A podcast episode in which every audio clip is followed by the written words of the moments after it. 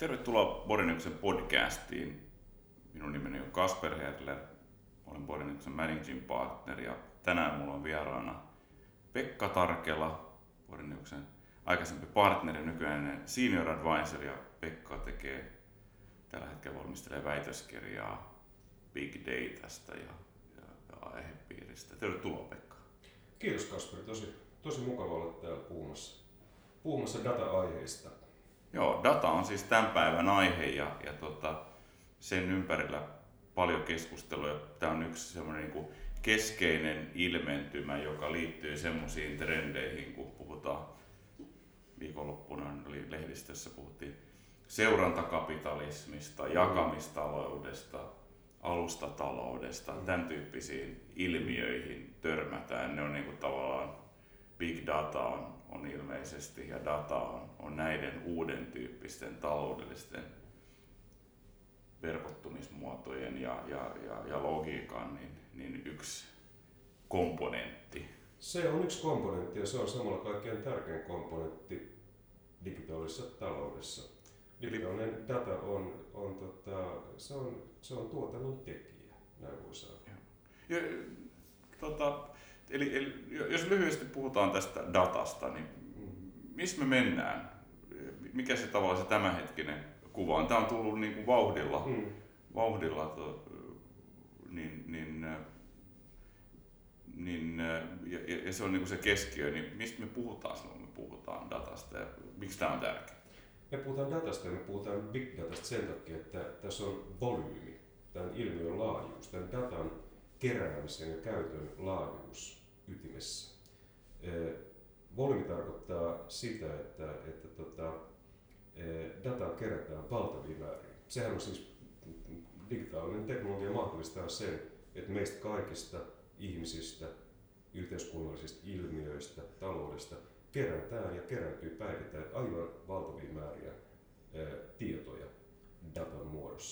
Ilmeisesti niin kuin periaatteessa yhden henkilön tai muutaman niin kuin data ei ole se, se juttu, vaan se, että Kyllä. Et, et meillä on se laaja se otanta. Tai kertymä, se datan kertymä, kun yhdistellään monien monien ihmisten tai ihmisten ja ilmiöiden dataa, niin saadaan sellaisia datakumulaatioita, joista pystytään päättelemään monenlaisia asioita liittyen ihmisten kulutuskäyttäytymiseen, terveydentilaan, taloudellisiin näkymiin, e, kaikkeen siihen, mikä on talouden toiminnan kannalta ja yhteiskunnan toiminnan kannalta, vaikka kansanterveyden näkökulmasta tärkeää.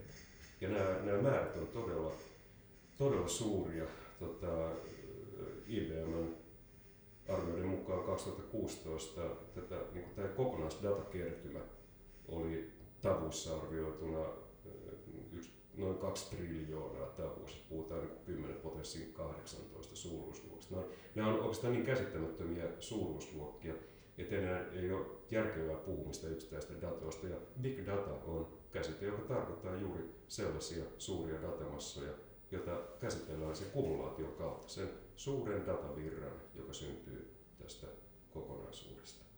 No tämän, tämän podcastin teemana on niin pohtia tämmöisiä ajankohtaisia oikeudellisia ilmiöitä, niin, niin miten, miten, miten tätä big data on lähestytty sitten? Miten tämä jäsentyy tavallaan oikeudelliseksi ilmiöksi? Niin, siihen on monta tulokulmaa, mutta että miten se, niin kuin, miten se tällä hetkellä, tai mitä, mitä siinä on niin ajankohtaista nyt sitten oikeudellisen puolen osalta? Ajankohtaista on, voidaan lähestyä siitä, että tässä on niin kaksi tasoa. Tässä on makrotaso. Makrotasolla on EU, näin voidaan pelkästään. EU on hyvin ja ajoissa havainnut, että tämä on strategisen tason ilmiö. Tämä on jokaisen EU-kansalaisen vaikuttava ilmiö, mutta on samalle poliittinen ja kauppapoliittinen ilmiö.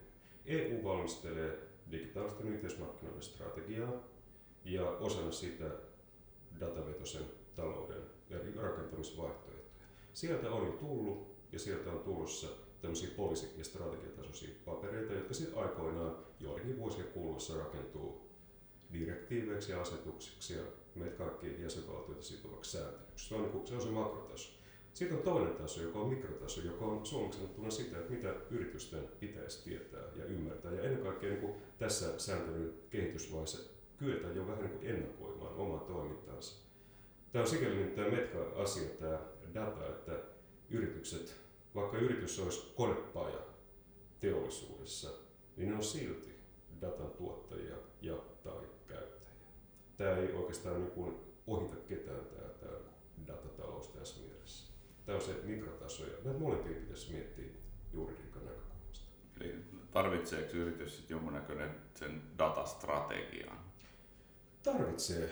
Yritys tarvitsee datastrategian osana liiketoimintastrategiaansa, koska datatalous ja datan käyttö ja datan kerääminen on osa ja tulee olemaan kasvava osa yritysten liiketoimintaa. Kyllä vastaus on ehdottomasti kyllä.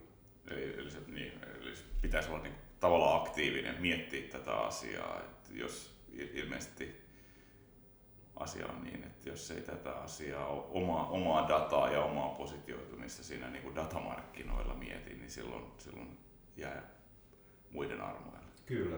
Datamarkkinoilla, siis tota, datamarkkinoilla, se, se, se, on äärettömän läpinäkymätön. Siis niin kuin, meillä on tosi huono näkymä siihen, miten niin datamarkkinoilla tapahtuu. Ja johtuu siitä, että se on just siitä, että siis niin kuin puhutaan läsnäolevuudesta, ubiquity, siitä, että se on niin tavallaan kaikkialla. Kaikkialla kerätään, kaikkialla käytetään dataa, niin se on samalla, se on tosi niin kuin monimutkainen, kompleksi markkina.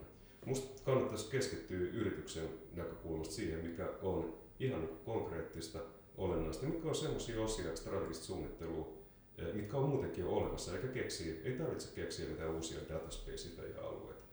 Et tota, eh, yrityksen näkökulmasta voidaan ajatella sellaisia asioita kuin verotus. Oli mikä markkina tahansa, niin verotus meillä on aina. Siis niin kuin, e, e, lainsäätäjä on kiinnostunut yrityksen varallisuusasemasta, data on varallisuusarvoista aineesta, yrityksellä on dataa, jossain vaiheessa lamppu välähtää. Ja lainsäätäjä toteaa, että data on muodostaa toisi mielenkiintoinen verotuskohde. Se on niin kuin yksi, yksi alue. Toinen alue on hyvin niin liiketoiminnallinen. Ja se on se, että jos yritys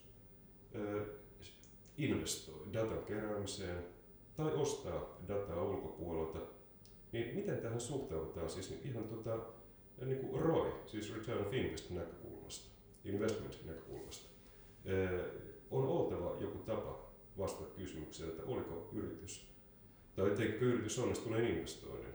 Ja niin kauan kuin, niin kuin tai tämä on, tämä on sellainen asia, joka on niin tärkeä, että sitä ei voi jättää pelkästään esimerkiksi kuin makrotasoisen lainsäätäjän tai poliisi strategiapapereiden tasolla, vaan yrityksen täytyy etunojassa miettiä niin kuin oman toimintansa näkövinkkelistä, että mitä se tekee, kun se investoi dataa.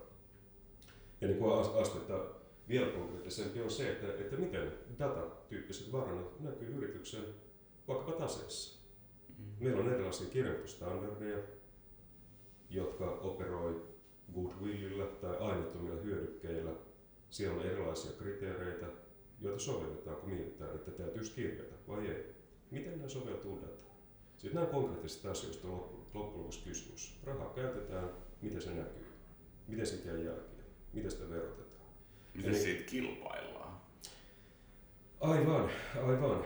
Erittäin hyvä, hyvä kysymys. Tota, ää, ää, kun ajattelee EUn ja muiden lainsäätäjien, lainsäätäjien toimintaa niin, ja lukee niiden papereita, vaikkapa, tuota, vaikkapa näitä tuota, digitaalisten yhteismarkkinoiden strategioita ja muita, niin sieltä nousee vähän semmoinen vaikutelma, että data on niin täysin ää, ää, loppumaton resurssi, jota, niin kuin, josta ei kilpailtaisi, mutta laadukkaasta datasta, verifioidusta hyvästä datasta, jolloin liiketoiminnallista arvoa, siitä kilpaillaan si, siinä muodostuu markkina-asemia. Ja, ja tota, miten näitä hahmotetaan? Se on myös yksi strateginen osa. Siis, jos tämän haluaa konkretisoida samalla kuin äskeisen tilinpäätösstandardin näkökulman, niin me puhutaan kilpailuoikeudessa määräävästä markkina-asemasta. Miten yritys arvioi sitä, että onko sillä määräävä datamarkkina-asema? Miten tämmöisen asian pääsee käsiksi? Ne on todella hyviä kysymyksiä ja, ja tota, vastauksia on vähemmän kysymyksiä tässä vaiheessa, mutta mun mielestä järkevästi toimiva yritys kerää riittävän, sanoisiko tämmöisen niin big data ja data yleissivistyksen tutustumalla näihin makrotason poliisi- ja strategiapapereihin ja miettii, että miten toi vois, mitä toi voisi tarkoittaa meidän bisneksen tilanteessa, miten kannattaa varautua, mikä on niin worst case. Ja se on varmaan toi, toi kilpailuasetelma liittyy juuri siihen, että miten sitä dataa niin tehokkaasti hyödynnetään, niin siinä, siinä se, se data jo itsessään ilmeisesti, se ei ole se, se juju ja se arvo, vaan, vaan se on juuri se, se laaja-ulotteinen verkosto, jolla sitä kerätään, niin miten Kyllä. sitä sitten hyödynnetään ja Kyllä. prosessoidaan. Se, se, se on se, niin se alusta, mikä siinä luodaan, niin se on se, on se, se clue ja, ja, ja, ja sillä tietenkin luodaan sitten sit se oma markkina-asema.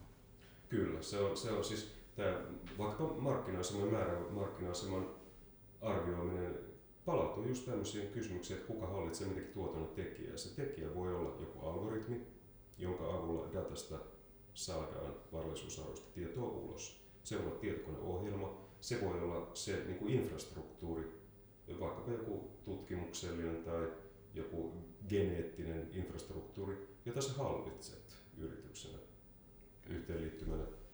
Ja niin kuin, nämä täytyy kyetä näkemään niin kuin datan linssin kautta, jotta voi arvioida markkina-asemaansa tai määräävää markkina-asemaansa.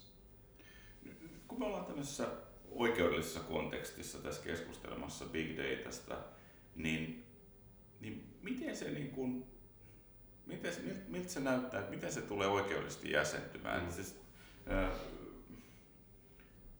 tarviiko big datan olla omaisuutta? Mm. Vai, ja, ja jos, jos se on, niin kuka sen omistaa? Vai, vai miten, miten tätä niin kuin pitäisi säännellä? Niin. Onko meillä sääntelytarve?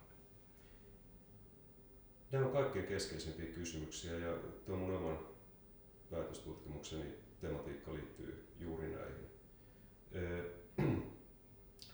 Sen, että joku on varallisuusarvosta, se, että joku on arvokasta, ei tarvitse vielä merkitä sitä, että se on omaisuutta, omistusoikeuden piirissä olevaa. Että tota, ne on kaikki poliittisia ja niin kuin oikeuspoliittisia ja yhteiskunnallisia ratkaisuja. Yleensä homma on käytännössä mennyt siten, että kun on tullut jotain uutta, teknologia tuottaa jotain uutta, vaikka tietokoneohjelmia tai tietokantoja tai radiosignaalia, niin lainsäätäjä ottaa sen ilmiön ja kattelee sitä yleensä aika paljon myöhässä. Ja sitten miettii, että onko tämä sellainen juttu, johon täytyy liittää tämmöistä niin määräysvaltaa, jota sitten voidaan kutsua vaikkapa omistusoikeudeksi. Vastaus voi olla kyllä, ja silloin syntyy vaikkapa tietokoneohjelmien suojaa koskeva direktiivi ja sen mukaista lainsäädäntöä suva. Se on tekijän oikeuden alla, mutta se on varallisuusoikeus ja sen tyyppistä omaisuutta. Tai sitten voidaan katsoa, että ei ole mitään tarvetta. Että tota, niin kuin, ää, radiotaajuudet tai vaikkapa niin ilma, jota me hengitetään, nämä on tavallaan arvokkaita, mutta ei niitä ole minkään omistusoikeuden piiriin koskaan viety. Et ne on, nämä on sellaisia ratkaisuja, joita ollaan jouduttu tekemään ja data on nyt semmoisella, niin kuin, sanoisiko, se on siinä vaiheessa, että, että, että me joudutaan seuraavan kymmenen vuoden aikana ottamaan joku kanta. Ja. Me tarkoittaa niin kuin lähinnä EUta, mutta tietysti muitakin, Yhdysvaltoja, muita suuria toimijoita, joilla on aika erilaisia intressejä ja lähestymistapoja tähän koko asiaan. Ja sitten ehkä tähän, tähän luonteeseenkin liittyy, liittyy omintakeisiin kysymyksiin. En väitä, että on uniikkia, mutta mutta tässä käytännössä sitä dataa tuottaa joku muu kuin se, joka sitä sitten kerää ja taloudellisesti hyödyntää, niin, niin se jollain tavalla luo siihen semmoisen oman vivahteensa. Kyllä, kyllä joo. Se luo siihen oman vivahteensa tosiaankin, että tota, rinnastuksia pystyy tekemään niin kuin, niin kuin, niin kuin loputtomasti. Tässä on tietynlaista, ää, sä käytit tuossa alussa viitan Helsingin Sanomien tota, artikkelien, tai sitten mainita seurantakapitalismin. Joo. Maailmassa on ollut menneen aikoina paljon sellaisia talouden muotoja, jossa joku tuo pieninä puroina erinä vaikkapa jyviä myllyyn. Ja sitten lähtee siitä maailmantalouteen ja muodostaa suuren talouden, joka leviää ja alkuperäisellä jyvien raahaajalla ei ole paljonkaan sanomista siitä, miten se toimii. Mutta nyt et, niin kuin datan suhteen tilanne on sikäli erilainen, että joku jyvä on täysin persoonaton, mutta dataan liittyy aina se mahdollisuus, että se kantaa mukanaan ihmistä tai ihmisen terveydentilaa, koskevaa tietoa, henkilötietoa. Ja tämä tuo ihan oman mausteensa tähän niin datatalouteen. Joo, joo, ja kysymys ei ole pelkästään niin kuin yksityisoikeudellinen siitä, että miten meidän tätä varallisuusarvoa Kyllä. tässä hallinnoidaan, vaan siinä on va- vahvoja julkisoikeudellisia ja, ja suojausintressejä. Kyllä. Ja tota, aika hyvänä tota, suorituksena voi pitää sitä, että me ollaan puhuttu tästä datasta jo pitkän aikaa mainittu kertaakaan tietosuojaa, siis henkilötietojen suojaa, mutta tätä kautta se juuri tulee sisään. Datan, data oikeudellisena kokonaisuutena muodostuu yksityisoikeudellisesta lähestymistavasta, johon liittyy just niin se kysymys, että onko se tuotava varallisuus oikeuden järjestelmään immateriaalioikeuksien tai jonkun muun kehikon kautta. Se on yksityisoikeuden puoli. Ja, ja sitten on julkisoikeuden puoli, ja sitä edustavimmillaan on henkilötietojen suoja, jossa viime vuonna olemme saaneet uuden tota, asetuksen EU-sta, joka 2018 on sitten saatettava jäsenvaltiossa osaksi oikeutta. Ja nämä yhdessä, siis tämä niin tietosuojapainotteinen, varsin julkisoikeudellinen ja sitten tämä yksityisoikeudellinen puoli on nyt se kokonaiskehikko, miten tästä täytyisi tarkastella. Ja yksi asia on varma, tähän mennessä tämä julkisoikeudellinen puoli, eli tietosuoja, on todella vahvasti dominoinut tätä keskustelua sekä EU että Suomessa. Se on hyvä, että se, siis ihmisen henkilön persoonan ja henkilötietojen suojan tarve on todella tärkeä asia, että syntyy luottamusta talouteen. Mutta se pointti, mitä mä pyrin omassa tutkimuksen tekemään, on se, että se ei riitä. Yritysten täytyy myös luottaa datatalouteen, ja niillä ei ole edes henkilötietojen suojaa. No miten, miten niin elinkeinopolitiikkaa tai kauppapoliittisesta näkökulmasta, niin, niin, niin miten tätä datan, datan regulointia ja, ja näiden markkinoiden regulointia, niin on, onko siellä nyt sitten eri, eri lähestymistapoja? Mä noteeraan sen, että, että Suomesta ja, ja Pohjoismaista ei ole esimerkiksi tämmöisiä alustatalouden yrityksiä kovinkaan paljon noussut, että niin. kyllä se, se tota, eniten on, on, on, on tuolla Amerikan Yhdysvalloissa mm. kyetty näitä luomaan, niin onko tällä niin kuin joku elinkeinopoliittinen kautta regulaatioon liittyvä kytkentä, että näin on tapahtunut? Mä luulen, että se kytkentä on, että näin on tapahtunut johtuneen siitä, että Yhdysvalloissa on niin kuin aikaisemmissakin vaiheissa esimerkiksi sisältöteollisuuden ja informaatioteknologian kohdalla rahoitus ollut oikeaan aikaan oikeassa paikassa. Pienet yritykset on ö, saanut rahoitusta ajoissa ja kehittynyt suuriksi yrityksiksi tämän päivän Googleiksi, Amazoneiksi ja Appleiksi, jotka nyt on niitä mylläreitä, joiden luokse niin sanotusti jyviä, datajyviä raahataan. Ja, ja tota, heillä on etumatkaa. Ja Euroopan ö, asema, EUn asema tässä on jonkun verran defensiivinen. Pitää miettiä, että millä ihmeellä me päästään mukaan tähän. Ja EU-tavoitteet on hyviä. EUssa pyritään muodostamaan laaja yhteismarkkina datalle, saamaan niin tavallaan viides perusvapaus, niin kuin digitaalisen datan vapaa liikkuvuus ympättyy näihin vanhaan neljään perusvapauteen, tavaroiden, palveluiden, työvoiman ja pääoman liikkumisen vapauteen. Ja tämä on, tämä on, tämä on oikein ja hyvä. Sitten toinen kysymys, että mitä se Suomelle merkitsee, että miten kuvittaisit suomalaisiin yrityksiin. Niin tota, Suomesta tulee Mielestäni lähtökohta on se, että Suomesta tulee hyvää dataa, korkealaatuista dataa, teillä on tietotekninen osaaminen, infrastruktuuriosaaminen todella kohdallaan, että tota, suomalaisen lainsäätäjän niin kauppapoliittisesti pitäisi pitää huoli siitä, että suomalaiset yritykset, jotka on datan kanssa tekemisissä, ei joudu minkään alihankkijan tai palkkarenkin, siis alistetun niin kuin lisenssioijan asemaan tuota, suhteessa näihin isoihin alustoita pyörittäviin yrityksiin. Se, mitä se tehdään, on toinen juttu, mutta tämän, tästä voidaan tietysti puhua, täytyykin puhua. Miltä se tällä hetkellä nyt sitten asetelma näyttää, että kenen ehdoilla EU-ssa ollaan datan käyttöä reguloimassa? Onko nähtävissä tämmöisiä selkeitä asetelmia? EU pyrkii kaikessa data politiikassaan edistämään datan liikkumisen vapautta. Sen lähtökohtana on, EUn näkökulmana on se, että data on, se pitää saada liikkeelle. Datan avoimuutta, accessia dataan, datan portabiliteettia, erilaisten maantieteellisten rajoitusten purkamista, että yritykset voivat tehdä bisnesrajojen yli. Tätä, tämä on, tämä on EU-näkökulma ja se on hyvä näkökulma. Se kantaa taloutta. Se, mikä jää ehkä tästä niin kuin EU-lähestymistavasta vähän syrjään helposti ja piiloon on se, että ei kaikki data ole vapaata, eikä kaiken datan pidä olla vapaata. Jos suomalainen yritys XOY tekee suuren investoinnin tuottaakseen dataa tai muuten positioituu sille, että sillä on niin kuin rahaa kiinni datassa, niin sen pitää itse voida päättää se, että, se, että missä määrin ja miten se data on avointa. Muutenhan me puhutaan vähän pelkästään sosiaalisoinnista. Ja tämä oikeastaan tämä liittyy siihen, minkä toit jo esiin, siis niin kuin datan varallisuusarvoisuuteen ja sen niin kuin sijoittumiseen tässä omistuskentässä. Että onko se omaisuutta vai eikö se Tähän, tämmöisiä asioita pitää kyetä ottaa kantaa niin kuin siinä keskustelussa, mikä EU on virittänyt ja herättänyt datan avoimuudesta ja liikkuvuudesta ja portabiliteetistä ja niin edelleen.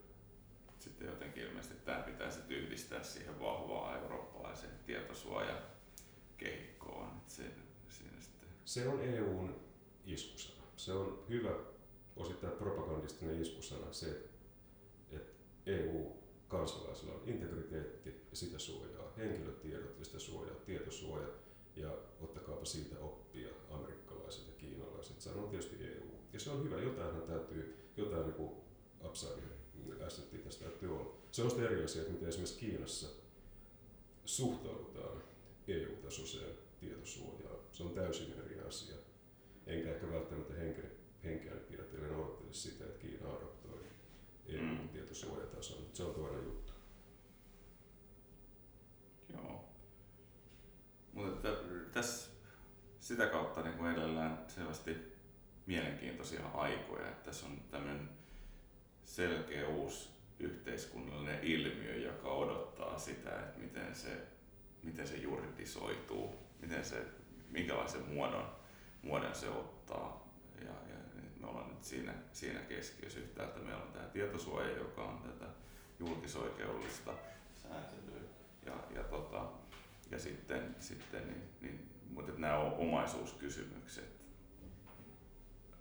etsii uomaansa selvästi nyt sitten. Joo, se on just näin niin kuin sanottu. Minusta on hyvin, hyvin yhteen vedetty. Tämä on tota, hahmottuva kenttä ja makrotasolla etsitään ratkaisuja ja se viesti, mikä minusta on tärkeä, että, että yritysten, ei suomalaisten eikä kenenkään muunkaan pitäisi jäädä niin odottamaan lainsäätäjältä ratkaisuja asioissa, joka syvällisesti kuitenkin liittyy yritysten omaan varallisuuteen, varallisuusarvoiseen ainekseen. Pitää olla tota, etunojaa ja pitää, pitää miettiä niitä asioita, joista me tässä puhuttiin, siis niin kuin omasta bisnesnäkökulmasta, verotuksen, omien investointien, oman niin kuin, tilinpidon ja, ja oman myös kilpailuoikeudellisen aseman ja niin kuin markkina-aseman näkökulmasta.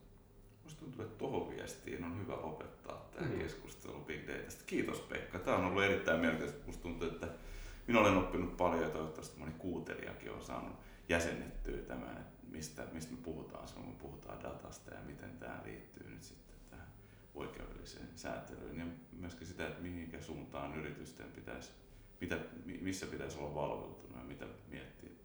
Tämän keskustelun pohjalta ei vielä varmaan niitä liiketoimintastrategioita saa, saa jäsenneltyä, mutta ainakin on niin kuin